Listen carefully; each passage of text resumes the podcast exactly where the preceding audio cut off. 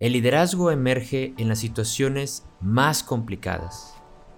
Esta es una de las frases que sin duda aplica para todos los contextos y hoy más que nunca. En Maestros del Futuro hablamos sobre las competencias que se requerirán en el futuro del trabajo y hoy, ante la situación y la crisis humanitaria que vivimos por el COVID-19, queremos hacer una serie de episodios especiales para las competencias y habilidades que necesitamos ahorita. Para los siguientes episodios, hablaremos sobre diversos temas que ayuden a emprendedores y a las personas ante los retos que hoy enfrentamos. Y también un mensaje adicional sobre resiliencia, que dice el psicólogo Tal Ben Shahar. Las cosas no necesariamente pasan por lo mejor, pero sí somos capaces de tomar lo mejor de eso que nos pasa. Ánimo, saldremos de esta más fuertes que antes.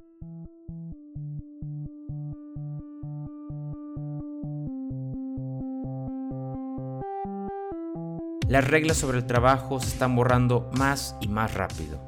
Descubre aquí, en Maestros del Futuro, cómo puedes prepararte tú para ello.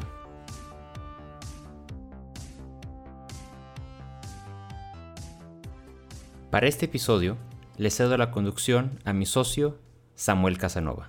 Pues muchísimas gracias Jimena por esta oportunidad de entrevistarte. Como ahorita lo platicábamos, fue así como súper espontáneo, ¿no? Que, salió esta, esta oportunidad. Y por lo que siempre iniciamos es conociéndote, decirnos quién eres, dónde trabajas, a, a qué te dedicas y cualquier, pues ahora sí que dato que quieras dar. De color.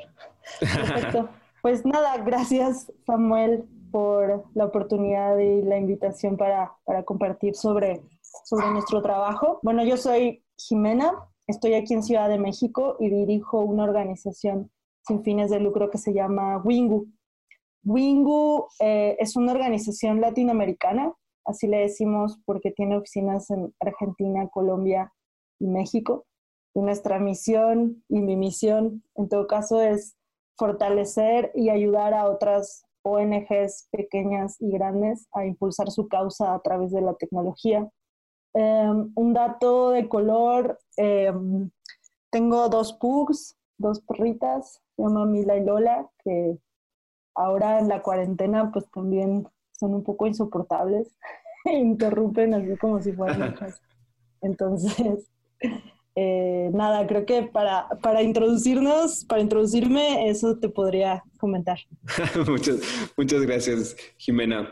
Y también algo es con lo que también nos gusta dirigir la conversación y darle el lado más personal, pues, cómo te encuentras tú ante esta situación y, y también a lo mejor la parte más en donde puedes expresar qué análisis le das a esta situación que estamos viviendo, ¿no?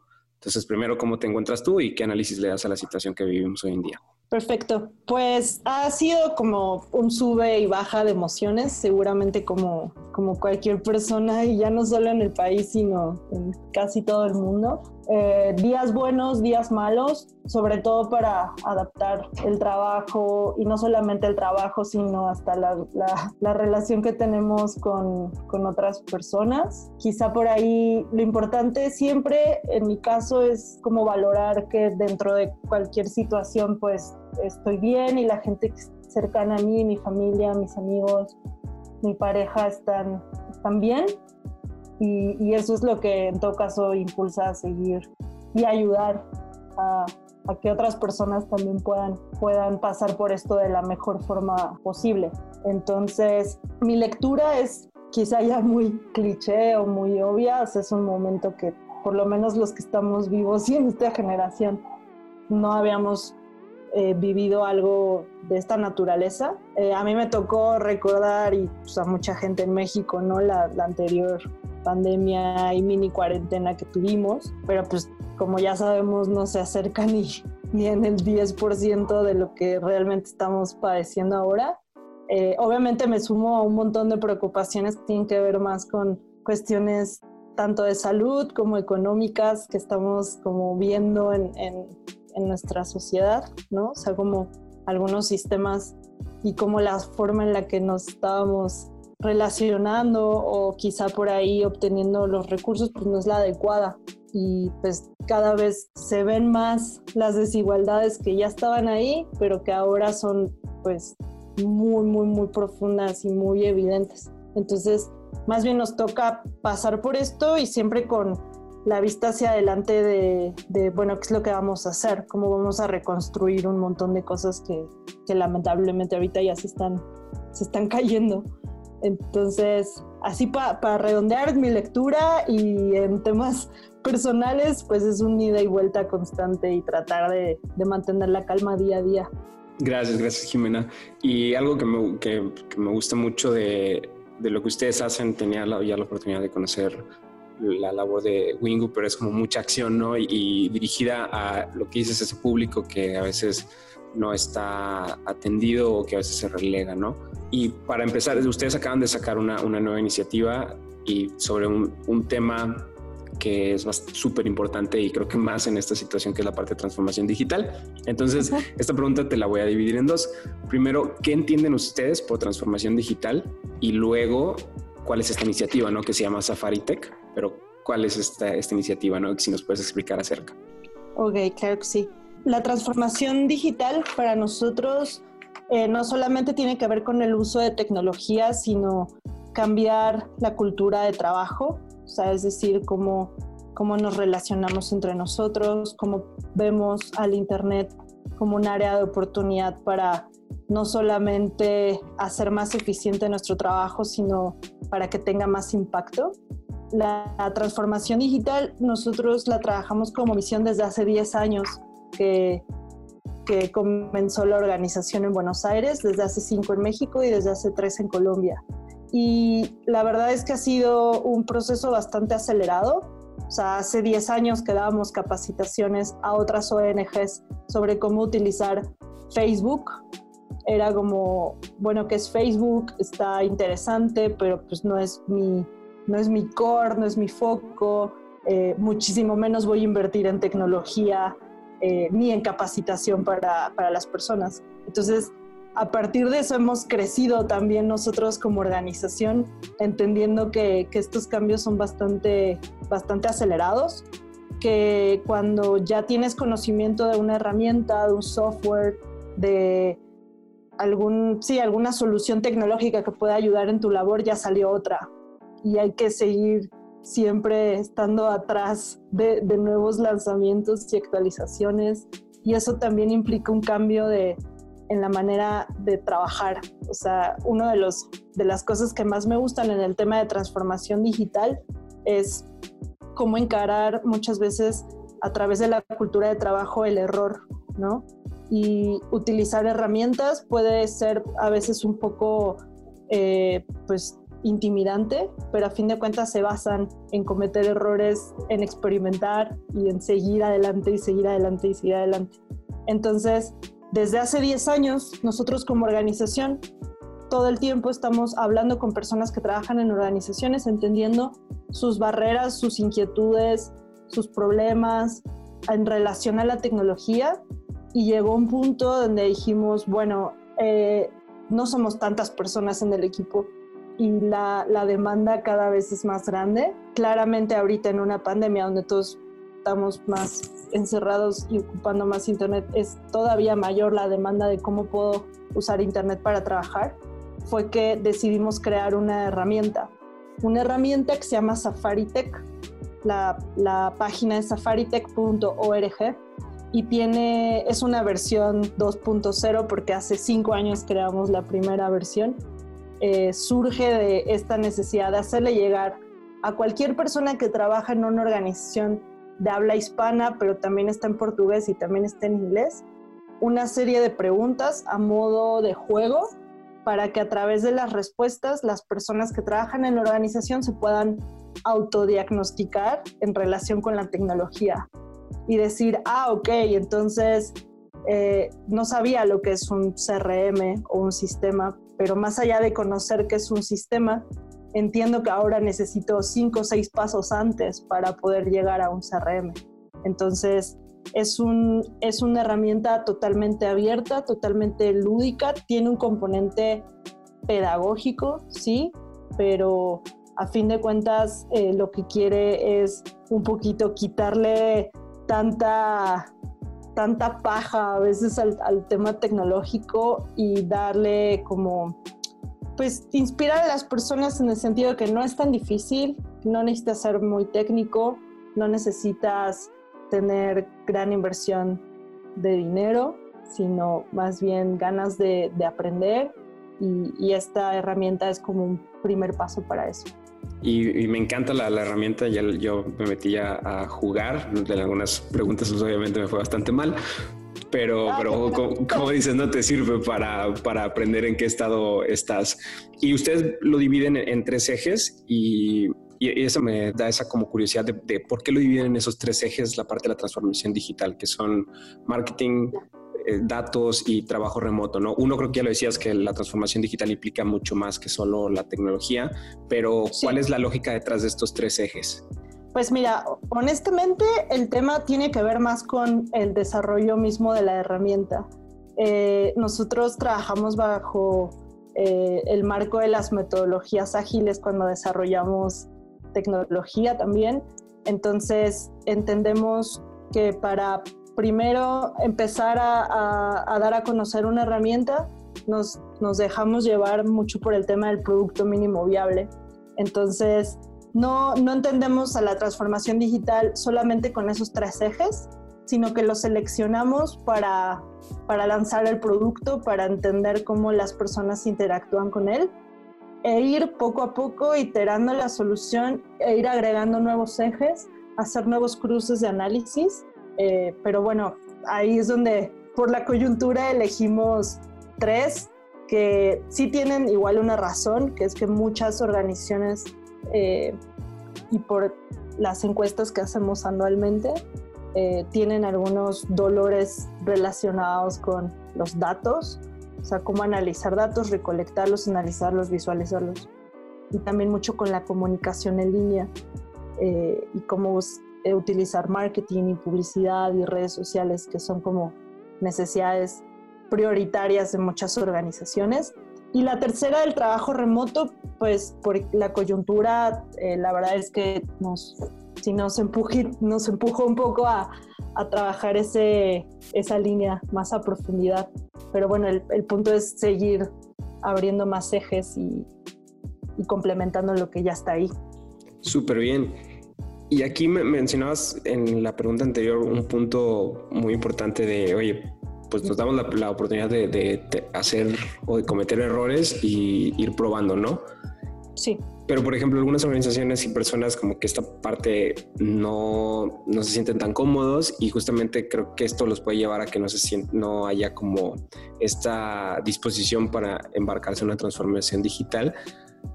¿Cuál ves tú que sea esta esta mejor forma de abrazar esta transformación digital, ¿no? De, ir por el camino, de dejar esos prejuicios de, no, pues la voy a regar o, va a tener un alto grado de complejidad, ¿Qué es lo que a, la experiencia que tienes tú ayuda mucho más a esta transformación digital. Claro, yo lo pensaría más, o sea, del lado del, o sea, por ejemplo, el primer paso tiene que ver con escuchar las necesidades de tu equipo interno, las necesidades también externas que tienes, cuál es la misión y objetivos de tu organización en relación a diferentes temas, ya sean cuestiones como de, de liderazgo o de quizá un poco más soft skills, pero también en relación con la tecnología. Eh, ¿Por qué una organización en todo caso necesitaría usar eh, herramientas tecnológicas? Eh, nosotros entendemos el tema tecnológico sí como un medio, no como un fin de, trabajo para muchas organizaciones. Hay cosas que tienen que ver más con relaciones humanas, personales, cercanas, offline, que pues van a seguir siendo de esa forma. Entonces, por ahí hacer como una primer un primer tanteo de, los recursos, o sea, es decir, tanto humanos como, técnicos que una organización cuenta, para sobre todo evaluar cómo inician con esta transformación digital que desde mi perspectiva ya no es como una opción, Eh, o sea, más allá de que tu trabajo sea más personal, más en campo, más offline, hay manera de complementarlo eh, en línea y esta, este contexto y esta pues, crisis está demostrando que a fin de cuentas no necesitas como el gran plan, sino que la mayoría ya lo está haciendo, lo está resolviendo, porque es, es la manera de, si no es básicamente cerrar tu organización y dar las gracias. Entonces, por ahí pedir ayuda también es como algo que, que yo haría cada vez en, México y en Latinoamérica hay, hay, una comunidad, precisamente pues aquí en este podcast y el trabajo que tú haces tiene que ver con eso, eh, de replantearnos las preguntas, de hacer equipo, de compartir un montón de prácticas que pues, organizaciones están llevando a cabo. En este sentido, nosotros hacemos incluso un festival, un festival anual que se llama FITS. Por primera vez lo vamos a hacer online el primero de julio. Queremos invitar 7.000 personas que trabajan en organizaciones sociales para charlar de estos temas y cómo, cómo y para qué la transformación digital de una organización se puede llevar a cabo y cómo, cómo pedir ayuda sobre todo. Y ahondando en, en este tema, Jimena, como una parte por detrás, a lo mejor, si, si lo se puede mencionar así, es, ok, a ver, yo sí le quiero entrar, no quiero, sé que mi organización necesita esta transformación digital, pero qué habilidades necesitaría la persona o qué, qué habilidades necesitaría la organización para, más allá de, de, esta curiosidad y de esta, como de este no tener miedo a, a errar, qué habilidades necesita la persona para, dentro de las organizaciones, para entrarle a la transformación digital? Yo destacaría dos. Eh, una tiene que ver con la priorización de objetivos que tiene tu organización en el largo mediano plazo. Eh, la otra tiene que ver con la organización interna. O sea, ¿qué me refiero con, con priorización de objetivos? Eh, muchas veces, como mencioné, la tecnología no es quizá el, el, medio para lograr lo que tú quieres hacer. En el tema eh, de organizaciones hay mucho, mucha ansiedad y mucha curiosidad sobre cómo trabajar a distancia, por ejemplo. Pero más allá de eso, cómo lograr mis objetivos de procuración de fondos, ¿no? Que eso es algo súper importante y cómo se sostiene una organización. Entonces, si la organización tiene claro el proceso y organizas tus prioridades y tus objetivos, la tecnología lo que hace es acelerarlo y la transformación digital como cultura hace que, que igual puedas lograr lo que pues, te estás planteando en un inicio. Entonces, siempre un proceso es como lo más importante y como proceso no me refiero como a nivel casi casi ingeniería, sino a entender cuáles son los pasos como casi una receta de cocina que yo tengo que dar como organización para lograr un objetivo de recaudación. Por ejemplo, necesito, no sé, 100 mil pesos, ¿qué es lo que voy a hacer? Y a partir de ahí pedir ayuda y preguntar cómo, cómo la tecnología me puede impulsar en ese camino que yo ya tengo claro de manera offline. Súper, súper, súper. Y creo que esos son buenísimos consejos que la gente luego se centra demasiado en la tecnología y olvida que como hay algo detrás, que pues, al final la tecnología es, es un medio. Y sí, hay como, mucha frustración ahí. Exacta, exactamente, ¿no? Que ves chorro mil de herramientas y dices, ay, tengo que agarrar todas y, y no les da ninguna. Entonces sí. sí, sí, sí, creo que es un excelente consejo el que das. Y ya como para una, una última reflexión, Jimena, ustedes en la labor que hacen en, Wingu llevan, lo, como me gusta analizarlo, es llevan el futuro, un futuro digital a, todos, ¿no? A, gente que a, la, lo mejor organizaciones a las que usualmente no se les, no se les ve. Entonces, ¿cómo, cómo hacer para que el futuro digital sea para todos, ¿no? Y llegue a todos hablando de organizaciones y de personas, pues al final que se dice que se necesita llevar a todos lados la, la, la tecnología o la digitalización, ¿cómo lo hacemos para que se llegue a todos? Yo creo que lo más importante eh, son, son las alianzas que podamos hacer. O sea, nosotros somos una organización social, pero al mismo tiempo hacemos un montón de, de relación, un montón de alianza con empresas tecnológicas, pero también con gobiernos, pero también con universidades, con otras organizaciones. Eh, los eventos que hacemos como el FITS es un mix de gente que buscamos lo mismo, no de la misma forma. Y eso también es súper interesante porque te das cuenta que la, la, forma en la que tú lo haces como organización puede verse muy lejana a como lo harían en una empresa de software. Pero ya que hablas con la persona, te das cuenta que si tienes el mismo objetivo y la misma meta, es más fácil crear esos puentes y esas actividades para que, para que en conjunto podamos lograr eh, pues que esto llegue a muchísimas más personas. Este, la tecnología es bastante amplia, bastante abierta. Cada vez las soluciones también están pues muchísimo más pensadas en el usuario, usuaria, afortunadamente. Este, y para casi todas las edades y todos los niveles técnicos. Hay una brecha digital bastante amplia todavía y hay brechas sobre brechas, incluso hasta en temas de género, ¿no? Y como mujeres todavía no estamos en conversaciones relevantes alrededor de la tecnología y muy pocas estamos relacionadas con el desarrollo de las aplicaciones. Entonces, faltan un montón de temas que resolver para que ese futuro sea presente, pero lo único que puedo ver para que se pueda lograr es comunidad, o sea, es alianza, es comunidad, haciendo más contenidos como, como el que haces, o sea, llegando a cada vez más personas y compartiendo lo que, lo que sabemos y nos gusta hacer. Muchas, muchas gracias, Jimena. Sé que tu agenda es bastante apretada y pues llevar la, la, transformación digital pues obviamente requiere de moverse mucho. Entonces, pues te agradezco muchísimo todo el tiempo que, que te prestaste para poder, poder, hablar sobre estas iniciativas que están, que están, esta iniciativa que están lanzando de Safari Tech y también hablar sobre tu perspectiva. Si no sé si quieres dejar algún, algún mensaje como de ánimo para, para la comunidad que nos va, puede escuchar. Sí, pues agradecerte a ti, sobre todo la, la oportunidad de conocernos por acá, de seguir en contacto. Este, safaritech.org es uno de muchos proyectos que hacemos en Wingu para apoyar a, las organizaciones sociales, que ahora son más relevantes que nunca.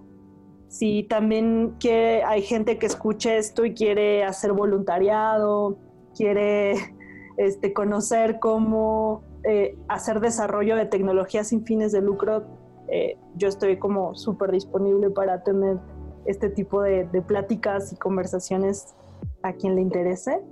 Eh, y nada, pues ánimo a todos porque igual todavía nos falta un rato, pero hay que adaptarse y seguir y, y nada, estar, en, estar cerca.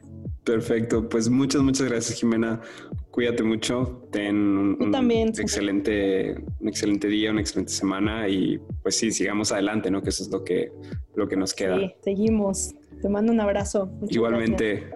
Chao. Chao. Maestros del Futuro es una producción de Simple Change, una empresa creativa enfocada en la construcción de un mejor futuro a través de la comunicación, marketing y educación. Suscríbete a este podcast en Apple Podcasts, Spotify, Google Podcasts, YouTube o en nuestra página de internet www.maestrosdelfuturo.com. Síguenos en nuestras redes sociales, nos puedes encontrar en Facebook, Instagram, LinkedIn y Twitter como Simple Change MX, donde publicamos más sobre el futuro del trabajo e innovaciones que impactan y lo están moldeando. El productor y conductor de este episodio es Samuel Casanova. La edición y masterización del episodio corrió a cargo de Luis Rodríguez. Agradecemos a Jimena Rieta de Wingu por habernos compartido sus conocimientos y acercarnos más a entender el futuro del trabajo. Puedes conocer más de ellos en la descripción del episodio. Si estás motivado y motivada a impactar en tu futuro, ya sea con innovaciones o educación para el futuro, escríbenos a hola@simplechange.com.mx o visita nuestra página www.simplechange.info. Por último, recuerda que las ideas simples pueden producir grandes cambios. Esperemos que este episodio sea un detonador de ellos.